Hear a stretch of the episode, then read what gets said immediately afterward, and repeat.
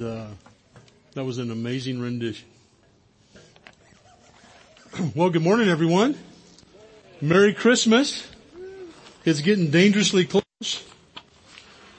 Before we know it, uh, we have to start making payments on everything we got for Christmas. Um, but you know, you know, there's our family. Christmas is one of the things we just and um, we're really looking forward to this year. Uh, mom and dad will spend Christmas with us this year, and so they're here today, and I'm really excited that they're here. You know, when you're a kid, when you're a kid, Christmas never shows up. I mean, all of us were kids once. Uh, I have it on good authority. But, you know, we're waiting for Christmas and Christmas doesn't, you can live five days, but Christmas is no closer when you're a little kid. But when you're a parent, Christmas just comes flying along. It comes flying along and, you, and you're kind of going, let's slow it down. The kids are going, let's speed it up. And just a strange thing going in your house where everybody's hoping it's happening at different times. And then, uh, but nobody really gets their wish. It just comes when it comes. I remember, uh, am, am I breaking up out there? Can you guys hear me okay? All right. Um, I remember when I was a kid, we opened our presents on, on Christmas Eve. And we did it right after, uh, we did it right after, here we're going to check this out. Thanks guys. Thanks. All right. This might be a little more consistent. And uh, if the wind blows real hard, I'll lose all my notes and we'll just have a good time. Um, you guys, uh, when I was when I was a little kid, we opened Christmas presents on Christmas Eve, and what my mom and dad would do is they would wake us up after Santa Claus left, and so we had to go in and go to sleep before Christmas. And when my sister and I, that was one of the hardest things we had to do, is to lay there because Christmas was almost here, and we had to go to sleep first. And then with our kids, you know, uh, we have three kids. Uh, with us, we opened presents in Christmas morning, and I remember, I remember I'd have to set a time, otherwise, you know, they'd be up at four o'clock in the morning. I'd say, okay, six thirty, that's when I'm going to open your door. And I would get up around five thirty. You know, we need to have just a little bit of time to sleep, and I would go in, and uh, I would see the light was on, and I'd I'd hear hushed voices at like 5.30 in the morning. And I'd hear things like, is that dad? Is he coming? And then they, and then they took the, the kitchen clock off the wall and they had it on the floor. And they would, so they could keep track of time. They go, no, it's not time yet.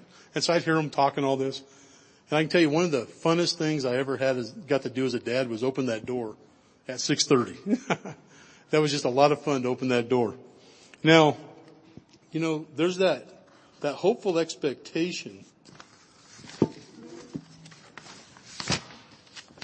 There's that hopeful expectation of Christmas that just makes it so fun for a kid. It's hard to go to sleep and it's hard to, it's hard to stay asleep because Christmas is coming. You know, when there's something that you're really wishing for and you begin to believe that it could happen, you begin to have hope. And, you know, when hope shows up, there's this wave of excitement with it that just, is just excited about what the future could possibly hold. And that's just what hope looks like.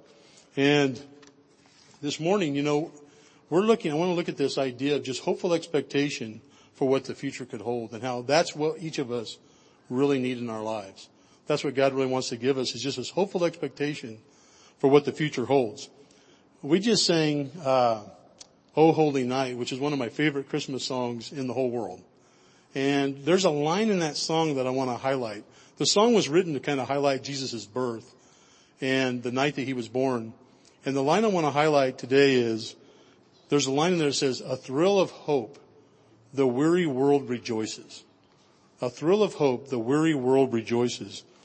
You know, that word weary, I think it really, it really does an accurate word. It captures our world.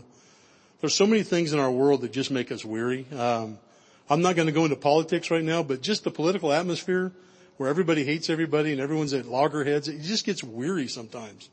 And then you know, if you'd like to buy a house in Los Angeles County, that can get a little weary because that can seem really out of reach. But there are, there are things in our world that just, that can just make us weary and also in our personal worlds.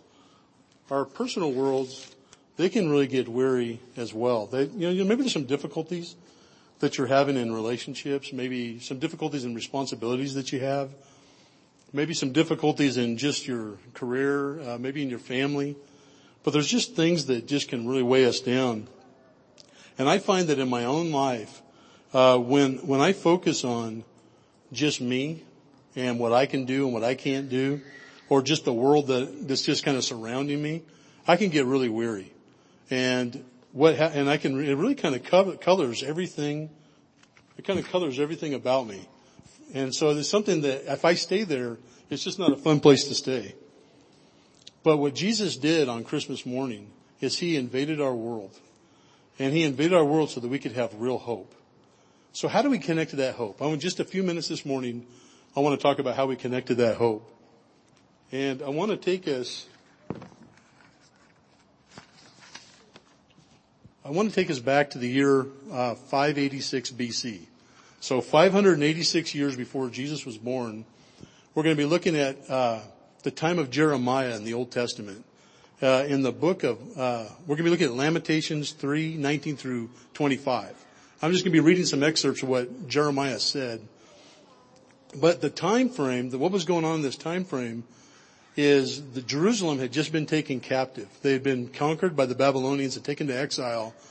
And Jeremiah was feeling the pain of that. He was feeling the pain of that and he was hurting right along with everyone else. Plus, he began to look inward and he began to see his own world. He began to see just how he was falling short and he began to see his shortcomings. And he said this, he said, remember my affliction and my wandering, the wormwood and bitterness. Surely my soul remembers and is bowed down within me. And he's just, it's just a picture of just a weary world that he saw around him. But then the next word he says is the word but. And he says, but this I recall to my mind, therefore I have hope that the Lord's loving kindnesses indeed never cease and his mercies never fail. They never come to an end. They are new every morning.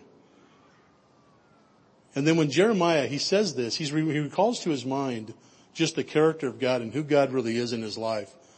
And then he changes from talking about God and he changes to talking to God. I don't think he could help it. And the next thing he says is, great is your faithfulness.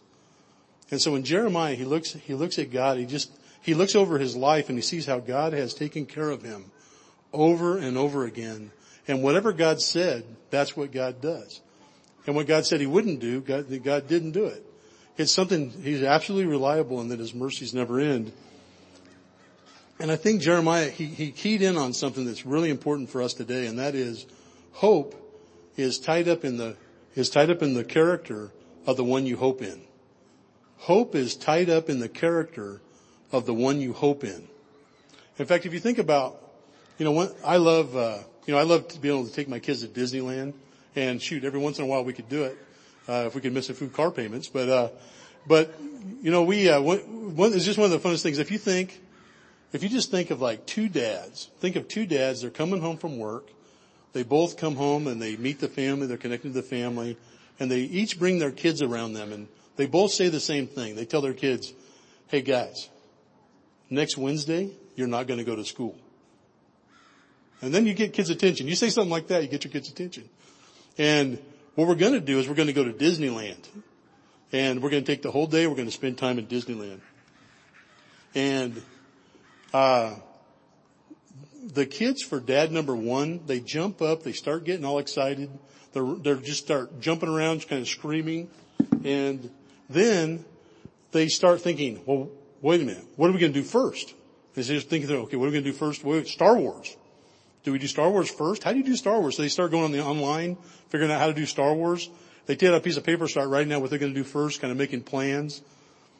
And then you go over to the kids for dad number two and dad number two says, hey, we're going to go to Disneyland guys. And they all go, well, that's great, dad. And they all kind of just go back to what they were doing. And you, you ask why? Why is that? And the, the answer is because the, the kids of dad number one, they know their dad.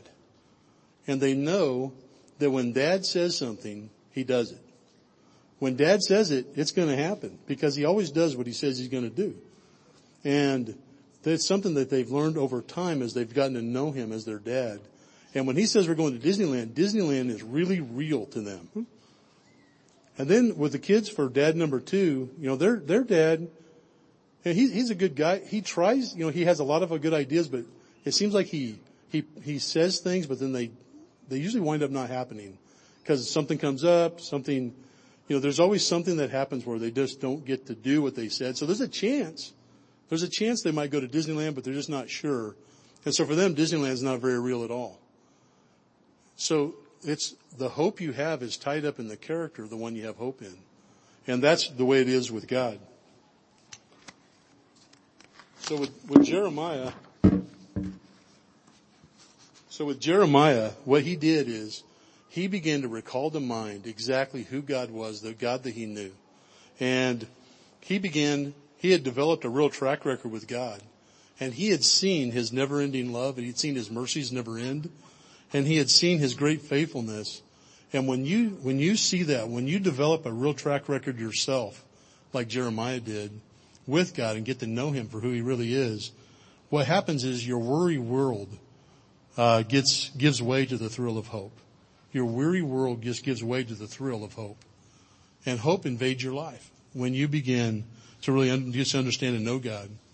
And then Jeremiah goes on. He says just a few more things. He says, the Lord is my portion, says my soul. Therefore I will hope in him. The Lord is good to those who wait for him, to the soul who seeks him. And I think, you know, when he said, the Lord is my portion, what he's saying is, that it's God who satisfies him. It's God and it's the relationship that he has with him that satisfies him. And the key to that kind of hope, the key to the hope that that brings is by seeking him. It's by seeking out God and getting to know him over time. And as you seek him out, as you seek him out and you spend time in his word and you, you begin to just take in, you kind of invite God into your day and you begin to take what he says seriously and put it into practice in your life you begin to see just the, you begin to really experience his character experientially and get to know him for who he really is. And you begin, you begin to have hope. Now, now God knew, God knew that we would never really fully understand where he was coming from unless he came down, became one of us, and related with us personally. And that's what Jesus did. And that's what Christmas is all about, is when Jesus came, and he came to uh, just invade history and be a part of our lives. So when Jesus was born, there was a thrill of hope that just reverberated through the world. And if we'll seek him, if we seek him, that hope will reverberate through our lives too. And so I want to I want to wrap up this morning with uh, I'm going to put this mic down for a second.